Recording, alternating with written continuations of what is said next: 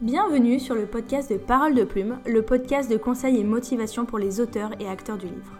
Je m'appelle Marie, je suis rédactrice web, chargée de communication et autrice. Via Parole de Plume, je souhaite lier ma passion pour l'écriture avec mes compétences en communication. Depuis plus d'un an déjà, je gère le compte Instagram Parole de Plume, où chaque semaine, je délivre mes conseils en écriture, communication et où je partage également l'avancée de mes projets d'écriture. J'espère que ce format podcast te plaira, que tu passeras un bon moment d'écoute et je te dis à très bientôt Salut à tous, j'espère que vous allez bien. On se retrouve aujourd'hui pour un nouvel épisode du podcast et aujourd'hui je reçois Dana Blue, autrice, graphiste que vous avez sûrement déjà vu aussi sur Instagram sous le nom de Sina ou Pensina's Graphic. C'est aussi elle qui fait les couvertures euh, de mes romans maintenant pour, euh, pour Wattpad, donc je suppose que vous avez déjà vu passer son nom. En tout cas Dana, je suis très contente de te recevoir aujourd'hui et de t'avoir sur le podcast. Oui, merci Marie. De rien, ça me fait super plaisir. Euh, donc du coup, je t'ai brièvement présenté, mais est-ce que tu peux nous faire toi ta présentation euh, plus approfondie? Euh, Ouais. Donc effectivement, je suis autrice. J'ai commencé à écrire quand j'étais tout petite, puis très vite j'ai eu le désir de publier. je me suis inscrite sur Wattpad autour de 2015, je crois. J'ai commencé à poster toutes sortes d'histoires. Le public a été au rendez-vous. de mon côté, j'ai envoyé aux éditeurs. J'ai tissé des liens, des relations. Puis Maintenant, j'ai eu plusieurs livres publiés mm. et effectivement, euh, en parallèle, euh, je fais du graphisme, surtout pour des auteurs auto-édités, mais aussi pour certaines maisons d'édition euh, comme Juno Publishing. Très bien. C'est vrai que j'avais oublié de préciser au début, tu es aussi, as une super communauté sur, sur Wattpad. C'est vrai que tu y es depuis très très très longtemps et tu as vraiment, ça marche vraiment bien. ouais, du coup c'est vrai que ça marche vraiment bien pour toi, pour toi là-bas. donc, on va commencer tout de suite avec euh, la partie autrice, puisque j'ai surtout voulu interviewer l'autrice euh, dans ce podcast. Euh, donc tu t'inscris dans plusieurs genres, c'est vrai que tu écris énormément de livres, enfin de mon point de vue, tu écris beaucoup. quand tu m'envoies tes listes de... On en parlera plus tard dans le podcast, mais quand tu m'envoies tes plannings d'écriture, je trouve toujours ça dingue. donc je sais que tu écris beaucoup et dans plusieurs genres littéraires, ainsi que format, tu fais des romans, des albums. Est-ce que tu peux nous en dire un peu plus sur ton travail? Ouais, ben, j'aime toucher à, plusieurs genres, puis à plusieurs formats. Puis il faut dire que j'espère vraiment arriver à vivre de l'écriture euh, à terme. Puis euh, des romans, c'est assez long à écrire, donc euh, me diversifier puis produire des formats plus courts, comme des albums jeunesse par exemple, c'est un bon mm. moyen d'arriver à avoir des revenus un peu plus stables, parce qu'un album jeunesse va prendre moins de temps à écrire, évidemment, donc on peut en faire plus. D'accord. Ok. Et tu peux nous aussi un peu nous parler bah, voilà, de, tes genres de prédilection Qu'est-ce que tu aimes écrire? Ouais, bah, c'est surtout la romance que j'aime écrire. Là. Je pense que c'est assez évident. Et c'est au cœur de la majorité euh, de mes histoires. Même les albums jeunesse euh, parlent souvent euh, de couple, de, de romance.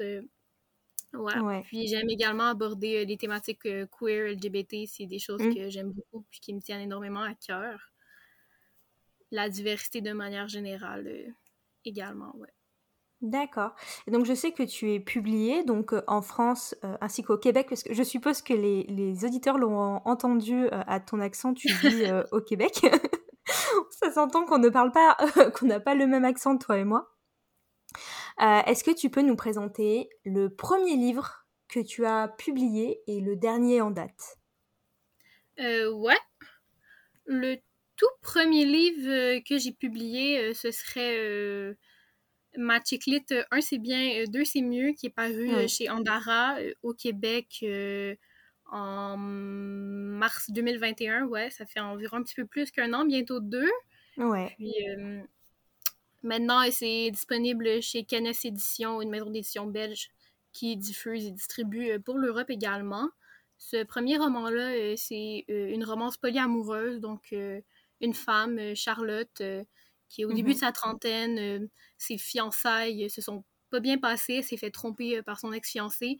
Elle veut mettre une croix sur l'amour assez définitive, mhm. mais elle finit par rencontrer deux hommes qui la font chavirer, on peut dire.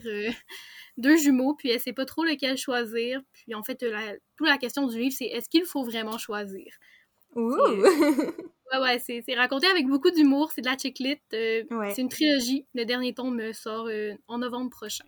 D'accord. Et donc, le dernier roman que tu as publié? Ouais, alors le dernier roman que j'ai publié, laisse-moi une seconde regarder mon étagère. c'est un étalon adopté chez Juno Publishing, donc où c'est une romance avec un, age gap entre un jeune, un jeune mm-hmm. adulte, 17 ans, ça va bientôt sur ses 18, commence l'université, c'est pas trop supposé dans la vie, puis il va passer un été euh, sur le ranch d'un ami de son père euh, qui a la trentaine, puis euh, D'accord. il tombe amoureux. D'accord. Ok. Et donc, moi, je voulais aussi revenir sur le fait que tu travailles avec des maisons d'édition françaises, mais aussi des maisons d'édition québécoises. Est-ce que tu peux nous dire un peu comment ça se passe? Bah, voilà, Le fait d'être publié dans des maisons d'édition de pays différents. Il y a quoi qui change un petit peu entre, euh, ben, entre les deux pays euh, pour l'édition? Sur le processus éditorial en tant que tel, pour les discussions avec les éditeurs, c'est, ça va être assez similaire d'un pays à l'autre. Par contre, euh, le monde éditorial est très différent de l'Europe au Québec. On sait que, que la littérature, elle, a grandi en France. Le monde éditorial est beaucoup plus vieux en France. Il y, a, mm-hmm. il y, a, un foisonnement au niveau des éditeurs, il y en a énormément beaucoup de nouveaux éditeurs également, euh, des maisons d'édition, euh, j'en vois qui se lancent presque toutes les semaines, que mm-hmm. ce soit sur Instagram, sur Facebook, euh, sur n'importe quel réseau. Ouais. Au Québec, lancer une maison d'édition, c'est un peu plus complexe, entre guillemets. Il y a beaucoup plus de lois qui régissent la création d'une maison d'édition, notamment parce qu'il y a beaucoup de subventions qui sont attribuées aux projets mm-hmm. québécois et canadiens via le Conseil des arts du Québec, Conseil des arts du Canada. Et ça, ça fait en sorte qu'au Québec, euh, la majorité des maisons d'édition qui existent vont être diffusées en librairie. Donc, on, arrive tout de suite avec euh, des tirages plus impressionnants, puis des placements en librairie qui ben, est rendu possible à cause des subventions. Mais pour mm-hmm. toucher ces subventions-là, il faut devenir un éditeur agréé. Et ça, ben, il faut répondre à plusieurs critères euh, qui sont mis en place par les institutions, c'est-à-dire avoir publié un certain nombre d'auteurs qui vivent au Canada ou au Québec, qui ont continué d'en publier un certain nombre par année, euh, faire euh, tel tirage, tel placement, etc. D'accord. On obtient la licence éditeur agréé qui permet ensuite de participer à des salons du livre, puis euh, d'avoir de, plus en plus de subventions. Alors qu'en France, ben, ça fonctionne pas comme ça, donc il y a une plus grande liberté pour créer des maisons d'édition. Mm. Puis il n'y a pas ce, statut-là d'éditeur agréé non plus. N'importe qui peut faire des salons. Euh. Au niveau des salons du livre, justement, c'est super différent. En France, il y en a énormément, puis c'est quand même mm. pas tous. Là, on, va enlever euh, de la liste Livre Paris ou euh, le salon Jeunesse Presse Montreuil. Mais les plus petits salons, par exemple, en tant qu'auteur édité, c'est vraiment facile d'avoir un stand. Il suffit de payer d'entrée, puis voilà, tu, peux y aller. Au Québec, bah non, ça fonctionne pas comme ça. Il faut être un éditeur agréé pour avoir son stand. Puis euh, la majorité des salons du livre du Québec, euh, les plus gros du moins, ils font partie de l'association des, salons du livre du Québec. Euh, D'accord. ce qui fait en sorte que c'est plus, je sais pas comment dire, institutionnalisé comme concept. les petits salons du livre comme en France. Pourtant, je trouvais qu'en France, c'était déjà très institutionnalisé et très élitiste. un petit peu, tu sais, en France, enfin en France, on a quand même encore beaucoup cette vision de, euh, euh, beaucoup placer en haut la littérature blanche, de beaucoup valoriser les, grandes maisons d'édition qui sont là depuis très longtemps, enfin, tu vois, de, beaucoup favoriser les, gros acteurs qui sont là depuis toujours. Alors, quand tu me racontes là maintenant, en fait, comment ça se passe au Québec, je dis, ah, finalement, on n'est pas si pire, nous. tu vois, je trouve que j'estimais que déjà la France, c'était très institutionnalisé, et finalement, bah, chez vous, effectivement, ça allait encore plus. Ouais, j'écoutais euh, récemment euh, l'interview d'une autrice québécoise très célèbre qui s'appelle Louise Tremblay Dessiambre. Elle fait surtout mm. des romans historiques. Elle publie depuis très longtemps. Euh, et la majorité de ses livres vont se vendre entre 30 000 et 80 000 exemplaires. Elle a fait une entrevue dans le cadre de l'émission de Pierre-Yves McSween récemment. Et elle mm. disait Même si mes livres se vendent à 80 000 exemplaires, je ressens encore un certain élitisme du milieu, un certain snobisme du milieu. Ah ouais. Parce que bah, j'écris pas j'écris de l'historique, j'écris pas quelque chose. Euh, ouais, je J'écris pas de la littérature blanche, en gros. Ouais, c'est ça. Je, vois totalement ce que tu veux dire. Et du coup, toi, en tant qu'autrice, pour euh, démarcher les maisons d'édition, ça se passe. Euh, est-ce que toi, tu peux te démarcher directement? Ça se passe un petit peu comme en France ou alors c'est comme aux États-Unis, en Angleterre, il faut passer par un agent? Non, c'est comme en France, on peut démarcher directement. La majorité des, maisons d'édition canadiennes et québécoises ont, comme en France, un formulaire de contact pour envoyer les manuscrits. C'est différent de, par exemple, le Canada anglais qui fonctionne plus comme les États-Unis avec hmm. un agent. D'accord. Et t'estimes que c'est plus facile de rentrer dans les ME françaises ou les ME québécoises? C'est vraiment difficile à dire. J'ai un peu une opinion euh, faussée sur les maisons d'édition québécoises parce que j'ai été excessivement chanceuse. Ma checklist, euh, un c'est bien, deux c'est mieux. Euh, je l'ai envoyé chez Andara parce qu'une autrice québécoise de ma connaissance, que je remercie beaucoup par ailleurs, m'avait dit qu'il cherchait de la checklist en ce moment. Donc j'ai envoyé sans trop réfléchir. Puis environ une ou deux semaines plus tard, j'avais une réponse positive. Puis ça m'a un peu mis dans la tête que les maisons d'édition québécoises, euh, c'était facile euh, parce qu'ils cherchent des auteurs, parce qu'ils ont des subventions, euh, parce qu'on est peut-être moins nombreux qu'en France. Mais actuellement, j'ai Paul, une collègue autrice de ma connaissance qui vit au Québec et qui, qui a plus de difficultés à se faire publier que j'en ai eu. Donc, mon opinion est peut-être un peu faussée. ouais, je vois ce que tu veux dire. Mais ce qui est sûr, c'est que plus tu publies, bah, plus ça devient facile, je trouve, euh, du moins. Là. Tu, oui, parce à que tu as des références. Ouais. D'accord. Et donc, effectivement, en parlant de plus publier, donc tu as des publications régulières.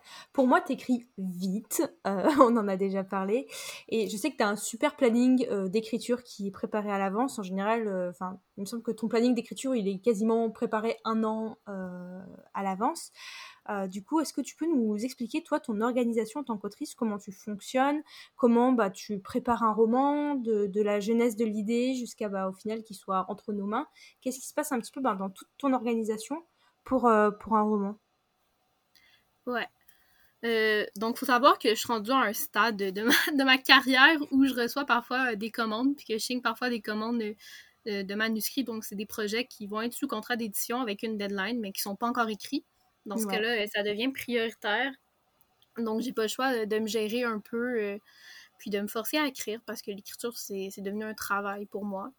J'espère en vivre un jour, puis que ce type de contrat euh, à présent, la manière dont je fonctionne, euh, c'est une fois une fois que j'ai une idée, je la note quelque part, puis comme je suis bien occupée, je peux pas commencer à l'écrire juste comme ça sur un coup de tête. Donc je la note, j'attends, j'attends, j'attends, parfois plusieurs mois, parfois plusieurs années.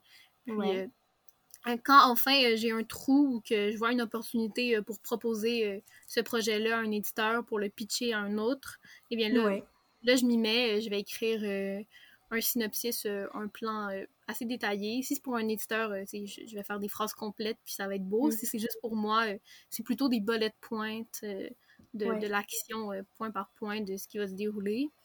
Puis quand j'écris, ben, je vais vraiment au fur et à mesure, je suis le plan puis je mets en bleu euh, tout ce que j'écris euh, jusqu'à ce que toute euh, la page soit en bleu. Puis bah, cette façon-là de fonctionner, ben, ça m'évite la page blanche parce que je sais à peu près toujours où je m'en vais puis ce qu'il reste à écrire.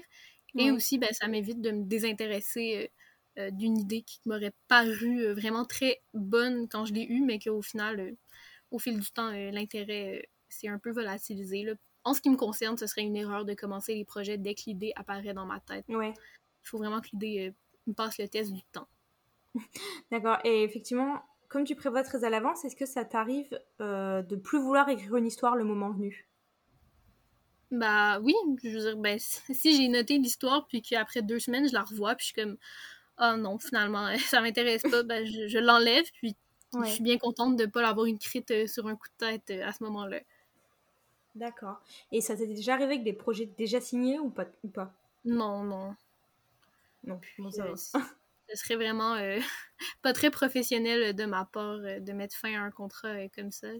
Ouais. Et du coup, moi, typiquement, j'ai jamais soumis un projet. Enfin, je soumets toujours un manuscrit complet. comment ça se passe, toi, quand tu soumets En gros, tu soumets une idée? Ouais. Avec un un, bon résumé complet quand même de l'action du, début à la fin. Du coup, est-ce que tu peux nous expliquer un peu le process de soumission d'une idée et quelles sont les maisons d'édition bah, qui, euh, auxquelles tu proposes ce genre de... Euh, est-ce que tu, tu, sélectionnes un peu mieux les, les maisons d'édition? Est-ce que tu sais qu'il y en a qui vont le refuser catégoriquement de base parce qu'elles elles acceptent que les manuscrits complets? Comment tu, tu fonctionnes un peu dans ces cas-là? Ben, une proposition de projet, ça s'envoie pas euh, par le formulaire régulier de soumission des, des manuscrits. une soumission de projet, c'est surtout avec un éditeur avec lequel tu as déjà travaillé ou un éditeur qui connaît un peu ben, tes projets puis ta personne. Parce que, évidemment, un éditeur va pas signer un projet à un auteur qui connaît pas ou qui n'a pas d'expérience. Parce qu'il faut être sûr que l'auteur, ben, il écrit bien, puis qu'il est capable de mener le projet à terme. Parce que c'est quand même de l'argent qui est investi euh, dès le départ, parfois, euh, avec l'avance qui est payée avant euh, mm. que le projet ait une ligne d'écrite. Fait que oui, ça se passe un, coup que tu as déjà un contact, puis un, coup mm. que tu as un contact, mais ben, personnellement, moi, la façon que, que je procède, c'est que je monte une présentation de dossier je vais mettre euh, le titre, estimer euh, le public cible, les thèmes principaux, euh, la collection qui est visée dans la maison d'édition, le nombre de mots, le nombre de caractères que j'envisage, un pitch, un résumé de quatrième de couverture, puis un résumé de l'action, de son déroulé complètement du début à la fin. Puis ensuite, c'est surtout des discussions avec l'éditeur pour voir si ça l'intéresse. Après, on signe si ça va. on espère qu'on signe. Et du coup, tu en as signé combien comme ça des projets? Alors, euh, j'ai un projet euh, à remettre en novembre prochain chez Robert Laffont. C'est vraiment mon premier euh, projet de, commande qui est vraiment mm, inédit, entre guillemets, parce que sinon, j'ai d'autres commandes, mais c'est plutôt mm. des tomes 2, des tomes 3, etc., de séries déjà en cours. Donc, c'est comparable, mais pas tout à fait. D'accord. Ok. Et donc, euh, pour moi, comme on disait avant, vu que tu planifies beaucoup, effectivement, tu as quand même bah, beaucoup de, projets en cours. Euh, donc, euh, je te classe dans la catégorie des auteurs architectes. quel conseil t'aurais à donner aux autres auteurs, autrices, architectes un peu comme toi, ou tous ceux qui auraient envie, en fait, de pouvoir vraiment préparer leur planning d'écriture à l'avance Comment mmh. organiser un peu Bah voilà, tu, tu nous expliquais que bah, quand tu as une idée, tu fais un peu un synopsis. Il y a beaucoup d'auteurs qui sont un peu envahis par plein d'idées. Il y a ceux comme moi qui cèdent à l'appel de l'idée tout de suite. Et il y, a, y, a, les autres comme toi qui arrivent à se réguler et à noter. du coup, comment, bah, quels seraient tes conseils un petit peu pour et bah, s'y retrouver au milieu de tous les projets, les lister, les organiser pour pouvoir revenir derrière dessus plus facilement et ne pas tout faire en même temps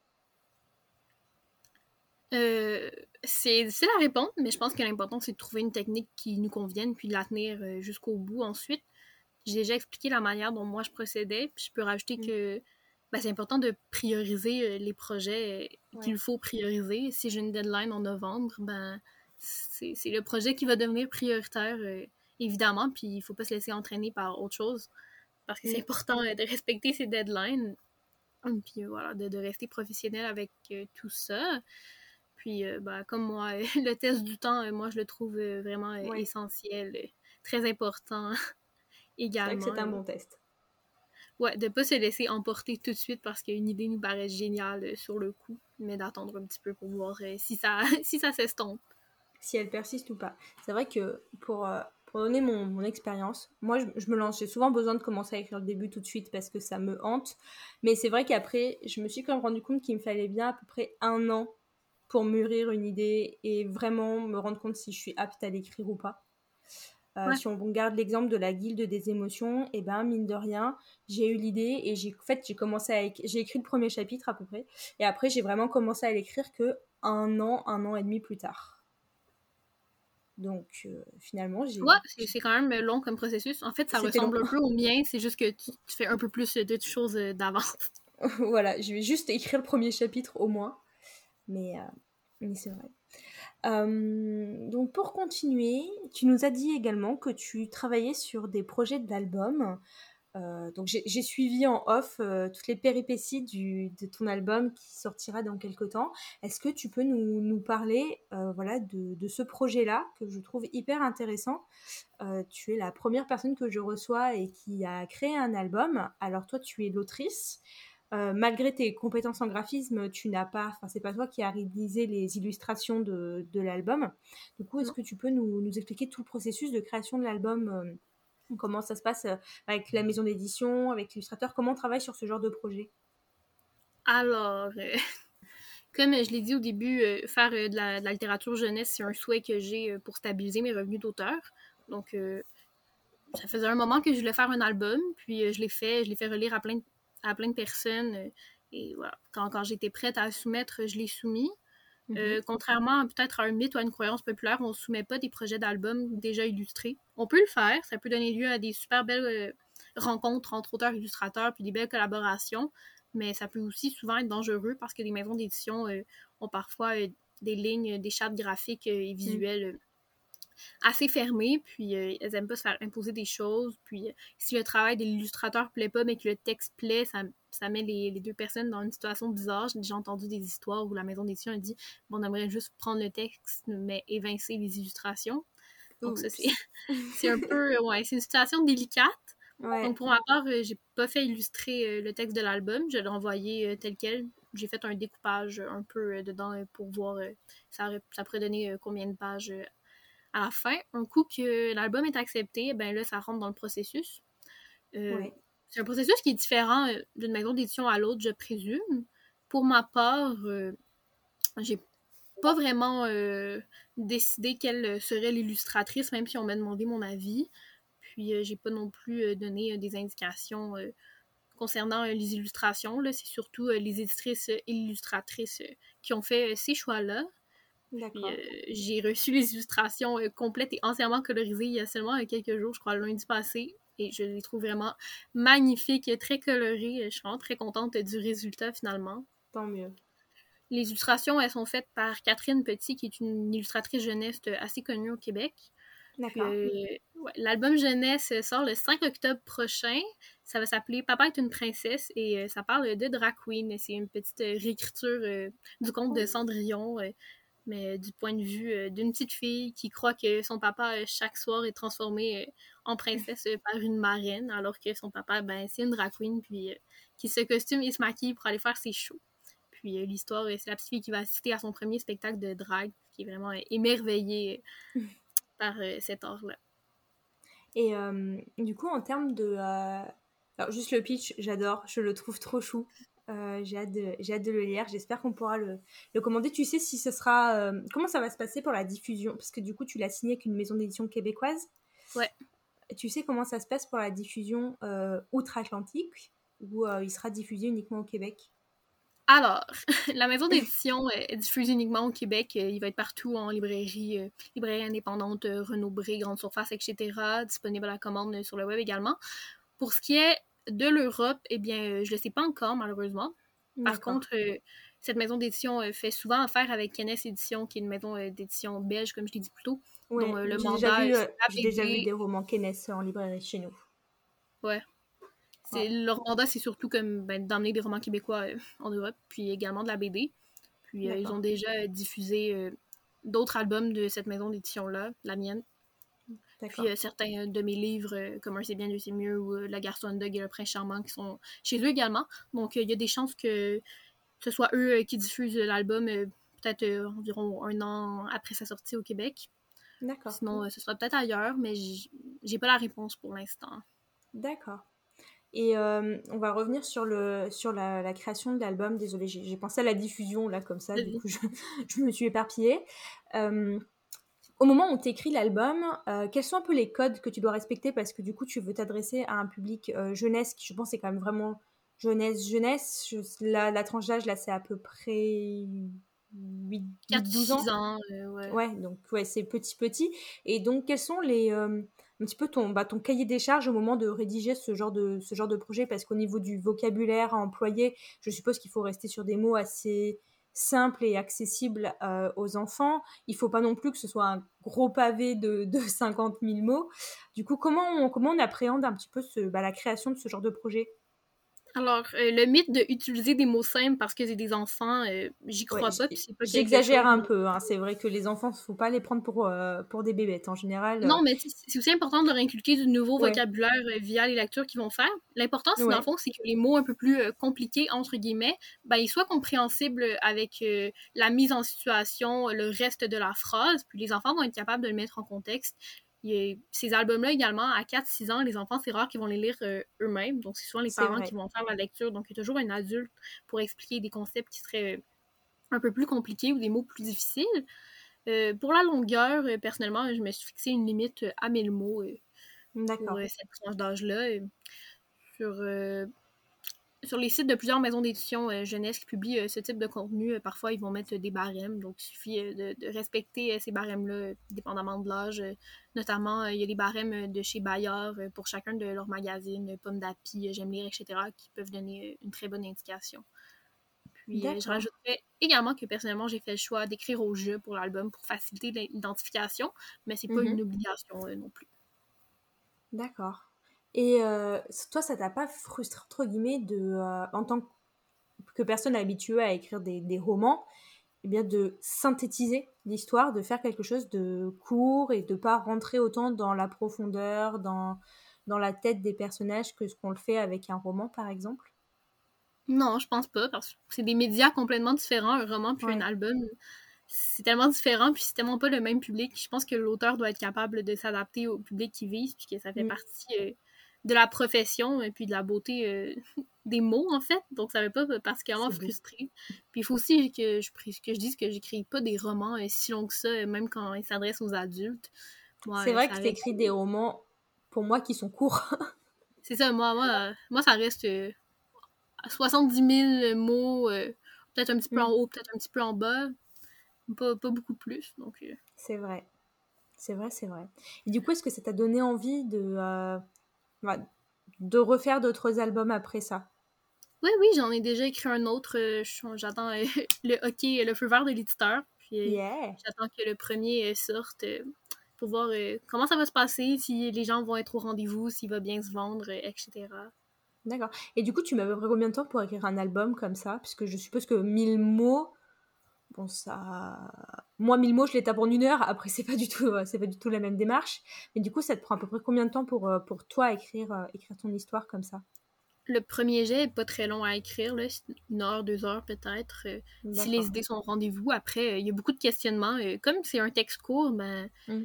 on, se pose peut-être plus de questions que pour un roman sur la tournure des phrases, les mots employés, etc. Donc, on peut passer beaucoup de temps à réécrire après. Dans mon cas, ce qui a été le plus long, c'est vraiment les corrections éditoriales.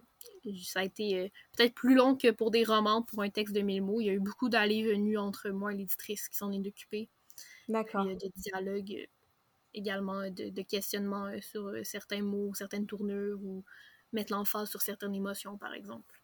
D'accord. Parce que, ouais, du coup, ça se passe comment pour le travail édito? Ça... Donc, tu donnes le texte à l'éditeur, il te fait un retour un peu comme sur un roman au final. Et après, les allers-retours, ça fonctionne un peu comme les romans. Ouais, ouais, c'est la même chose. Euh, annotation euh, directement sur le texte, section commentaires euh, dans Word, etc. D'accord. Et par contre, pendant le travail tout, tu n'as toujours pas le, les illustrations, tu n'as toujours pas le visuel? Non, non, c'est vraiment à la toute fin du travail éditorial qu'on a commencé à, à, me parler d'illustrateur, puis à, à, me faire des propositions. D'accord. Puis c'est vraiment tout récemment que il y a peut-être un mois j'ai vu j'ai vu des illustrations brouillonnes non mmh. colorisées puis il y a une semaine j'ai vu bah, toutes les illustrations. Puis maintenant, tout ce qui reste à faire, euh, c'est le maquettage, le montage de tout ça euh, pour que le, bon à tirer euh, soit prêt à, être envoyé à l'imprimeur pour octobre. Ok. Et du coup, pour les bons, les bons à tirer, ils vont être validés par toi, l'éditeur et l'illustrateur, ou après l'illustrateur n'a plus forcément de, de, de, regard sur le, sur le, le produit final sur l'album? Alors, je pourrais pas tout à fait répondre euh, à la place de Catherine Petit qui a travaillé sur cet album-là parce que moi, j'ai pas eu contact avec elle directement. Euh, les éditrices ont fait le pont entre nous deux, puis moi, euh, j'ai surtout approuvé le résultat plutôt que, participer vraiment de façon active. On fait vraiment confiance aux éditrices dans ces moments-là, les yeux fermés. Puis je suis vraiment heureuse du résultat, donc j'ai rien à dire sur, le processus.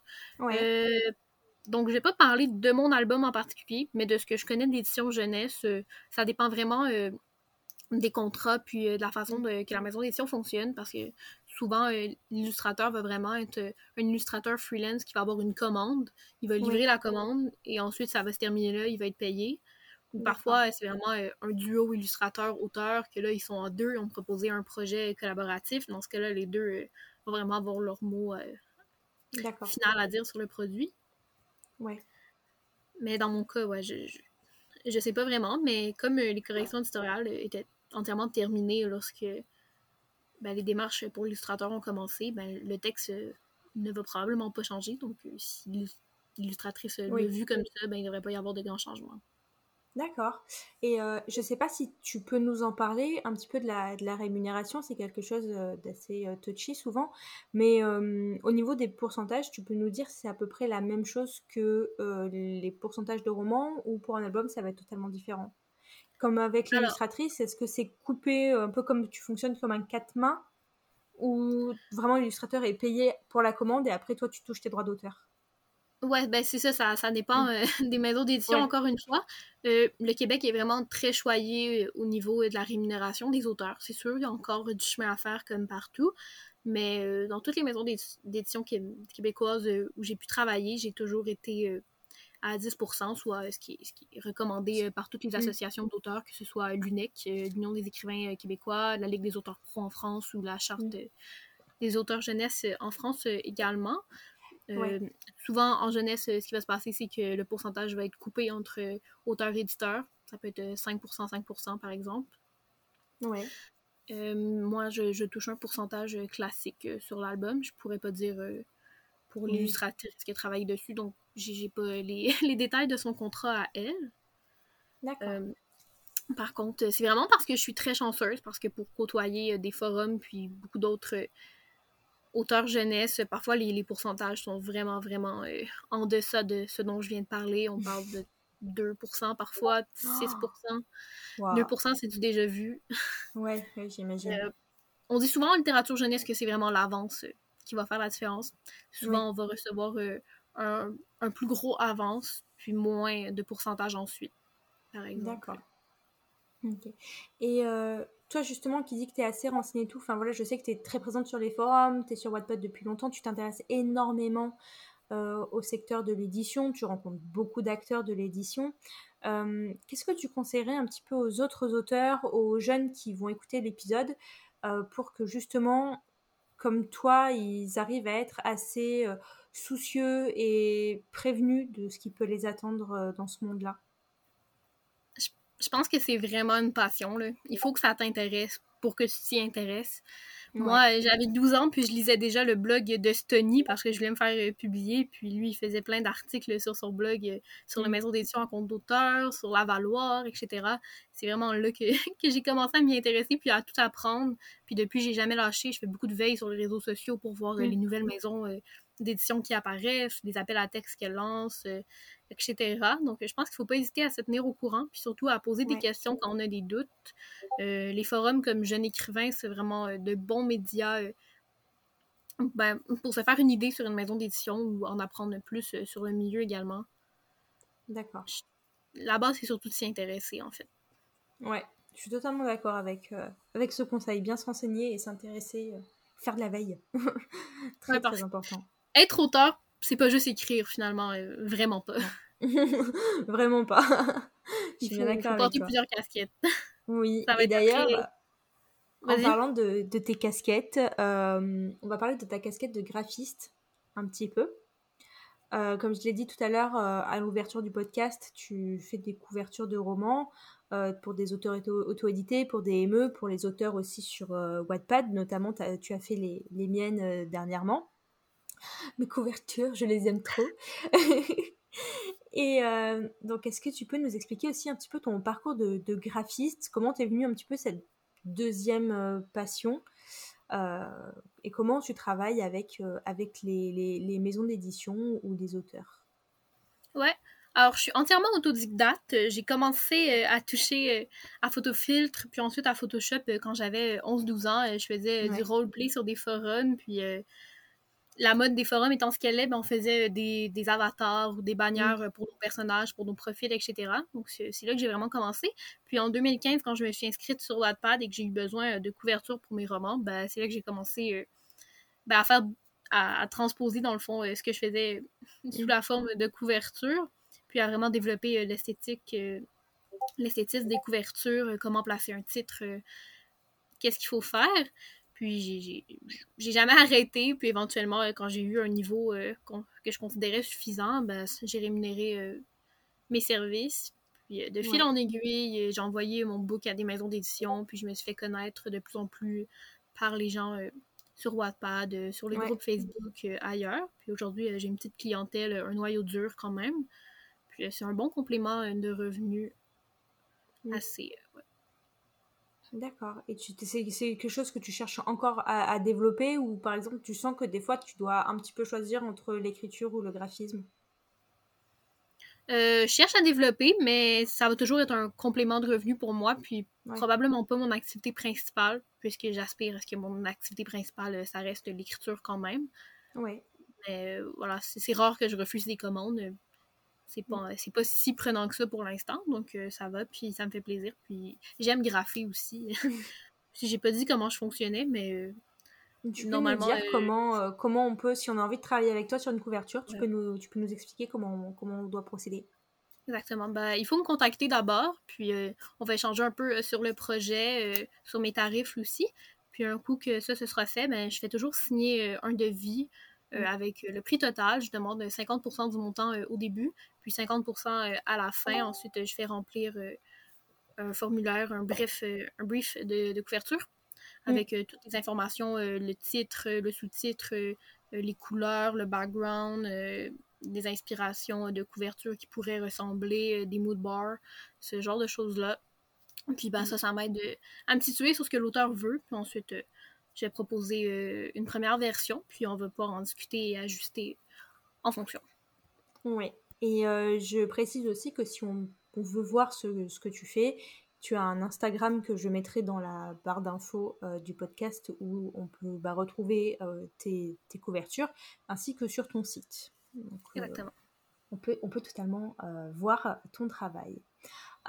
Moi, je t'ai posé toutes les questions que j'avais listées, mais peut-être que tu as des choses que tu as encore envie d'ajouter. Un dernier mot avant qu'on clôture cet épisode. Bah, tout d'abord, merci de m'avoir invité. C'est mon premier podcast. Ça me fait super plaisir. Je suis ravie aussi. Ça me fait plaisir. Puis, euh, bah, tout simplement, en fait, euh, de, si mon parcours vous intéresse ou vous avez envie de lire mes livres, ben, vous pouvez me suivre sur mes réseaux sociaux. Je suis euh, sur Instagram sous Dana Blue Pansina underscore chaque mot. J'ai un compte Wattpad qu'on trouve sous Sinadana. Ma page Facebook Dana Blue auteur et mon site internet danablue.ca. Bien. Bah écoute, je te remercie euh, d'avoir été avec moi aujourd'hui. Je te remercie de nous avoir expliqué euh, tout ça. C'est vrai qu'aussi y avoir ton, ton retour sur l'album qui donc sortira le 5 octobre, je trouvais ça hyper intéressant puisque euh, on parle beaucoup de, romans, d'éditions de romans sur la chaîne. Mais c'est vrai que j'avais encore jamais eu de, de, personnes qui avaient édité un album, donc j'avais aussi envie qu'on en parle un petit peu. Et donc voilà, j'espère que ça aura intéressé tout le monde. Et puis moi, ça m'a fait plaisir de te recevoir et de te parler autrement que par Instagram, puisque ça fait longtemps aussi qu'on échange. Donc ça fait toujours bizarre de se retrouver. Donc, euh, donc voilà. Donc, euh, merci à tous de nous avoir suivis aujourd'hui, d'avoir écouté cet épisode. Euh, bien sûr, je vous mettrai tous les liens pour retrouver Dana, que ce soit ses livres ou sa page de graphisme. Et je vous dis à la semaine prochaine pour un nouvel épisode. Bye bye